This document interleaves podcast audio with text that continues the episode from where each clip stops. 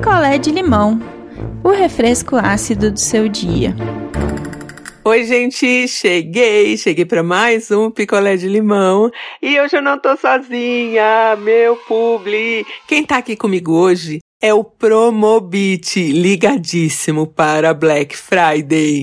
O Promobit é um site onde você encontra as melhores ofertas da internet, todas conferidas uma a uma e conferidas por pessoas de verdade como eu e você. Tipo, não é algoritmo, não é máquina, não é nada. São pessoas que conferem os sites e ofertas para ver se são ali de verdade.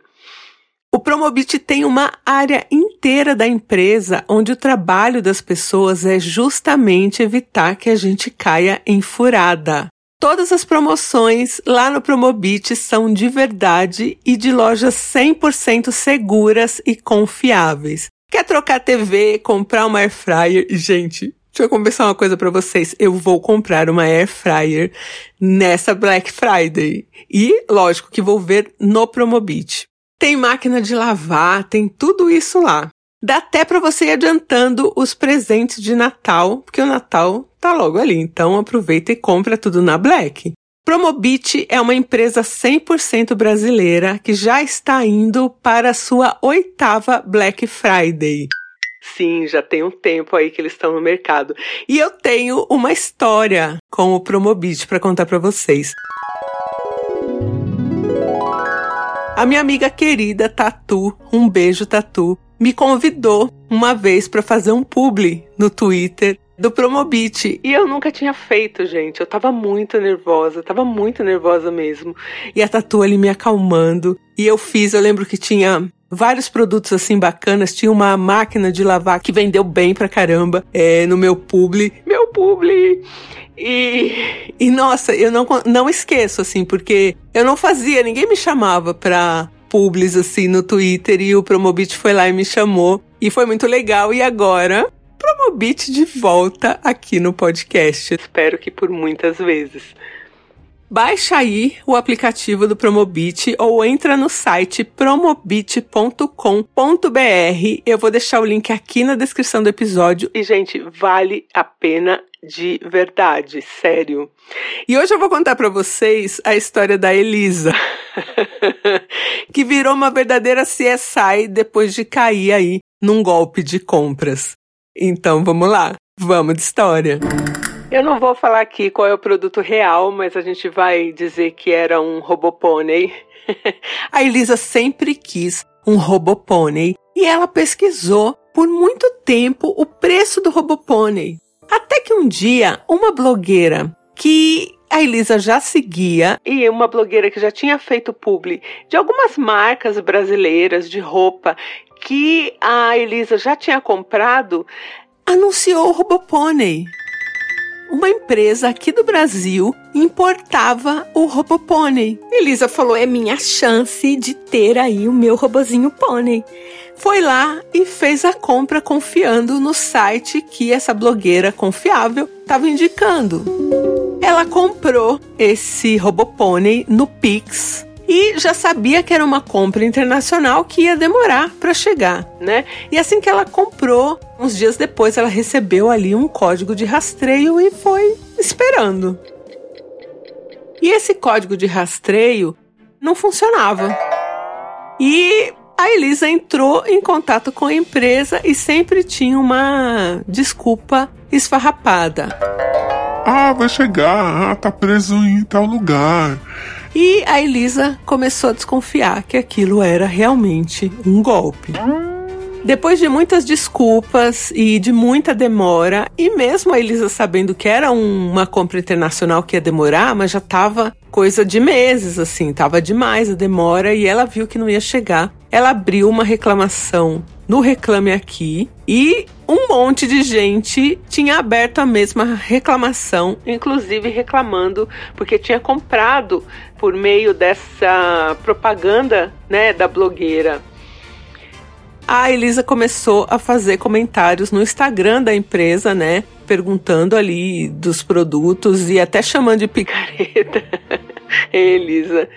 Fez tudo que podia, mas a empresa apagava os comentários tal. E a blogueira acabou apagando de todos os lugares que ela tinha feito esse publi. Né, porque ela viu ali, né, que não era uma empresa séria tal e estava sobrando até para ela, né? Revoltadíssima, a Elisa resolveu entrar no modo CSI. Ela lembrou que a compra que ela fez tinha sido por Pix então ela tinha o CNPJ da empresa. Ela entrou no site da Receita Federal, tacou o CNPJ lá e achou a empresa. Era um MEI, né? Uma empresa MEI. E ela teve acesso ao nome completo da pessoa, telefone, endereço, tudo, né? Daquela empresa. E o que, que ela fez? Ela entrou em contato e disse que ia fazer um BO online. Quando a Elisa ameaçou a empresa ali de fazer o BO online no nome físico, né, do dono daquela empresa, aí o discurso mudou. Ah, seu produto deu problema, a gente vai devolver sim o seu dinheiro. Só que ainda assim, eles continuaram enrolando e a Elisa foi e abriu o BO online. Foi lá e tacou um BO de estelionato na empresa. A Elisa avisou, né, que tinha feito o BO e falou que se eles não devolvessem o dinheiro, que ela tinha, sei lá, acho que duas horas para retirar o BO. Começou a ameaçar mesmo, né? E aí, quem ficou desesperado foi o outro lado, que tinha agora um BO contra, né? E quando vem o primeiro, vem um monte. Então, acho que a preocupação deles era esse primeiro BO da, da Elisa. Então eles correram devolver o valor e faltava tipo, sei lá, cinco reais. Então digamos que a compra era de 275 reais. Eles fizeram de 270, Elisa falou não. Eu quero os meus cinco reais. E aí quando eles fizeram o segundo depósito de cinco reais para dar o valor total, foi a Elisa que resolveu não responder na hora. resolveu enrolar eles para responder se ela tinha retirado o BO ou não. Elisa queria que eles sofressem tudo que ela sofreu, tudo que ela passou e o tanto que ela foi enrolada. Mas, como ela não sabia com quem ela estava lidando, ela respondeu e falou: ah, eu vou entrar lá no site para retirar o BO. Foi que não dava para retirar o BO.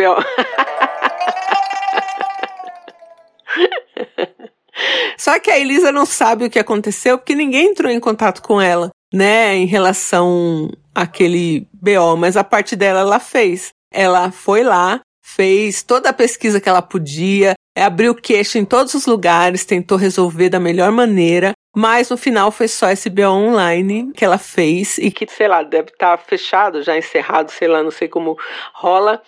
Foi só assim que ela conseguiu aí o dinheiro de volta e infelizmente não conseguiu o Robopônei que ela tanto queria. A Elisa disse que o que salvou foi ela ter feito no Pix ter o CNPJ aí dessa empresa e ser um MEI e tal o nome do cara lá para ela poder pesquisar e tal. A parte triste é que ela nunca mais achou aí o Robopone para comprar.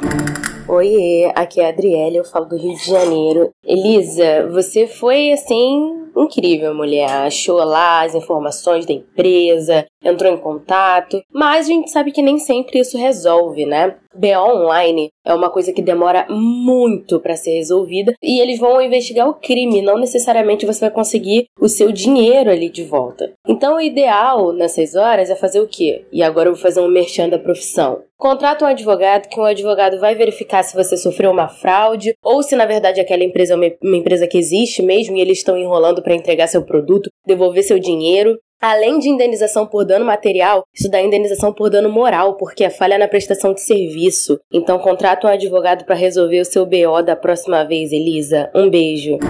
Olá, não inviabilizers. Olá, Deia. Quem tá falando é Priscila Armani, aqui de Belo Horizonte. Sobre a história CSI, eu já tive é, o meu momento Elisa. Recentemente eu fiz a compra de um vestido por um site que eu nunca tinha comprado. E esse site não tinha é, endereço, não tinha um local de contato claro, não tinha telefone, dados muito importantes que a gente tem que observar, né? E eu também cometi o erro de não pesquisar no Reclame Aqui antes de fazer a compra no site. E aí o site não tinha nada lá. É, eu tomei um golpe de 300 reais. Mesmo eu tendo entrado com o processo no PROCON, não deu certo porque o endereço era fantasma e a pessoa responsável pela empresa era fantasma. Daí a importância da gente usar serviços igual esse da Promobit para não arriscar comprar em lugar que você não conhece e tomar golpe, né? Eu fui seca no vestido porque ele não é um vestido fácil de encontrar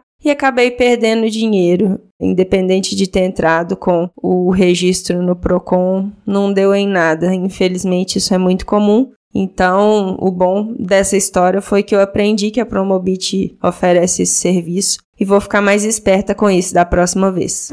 Lembrando que para não cair em golpes como esse que a Elisa caiu aí com o Robopone e ter a certeza que vai comprar com segurança e ainda aproveitar o melhor da Black Friday, já baixa o aplicativo ou acessa o site promobit.com.br. Olha, dica, já entra agora e faz a lista dos produtos que você quer aí monitorar, tá? Um beijo, gente. Valeu, Promobit. Estou muito feliz que vocês estão por aqui de novo. E eu volto em breve. A sua história contada aqui? Escreva para nãoenviabilize.gmail.com Picolé de limão é mais um quadro do canal Não Enviabilize.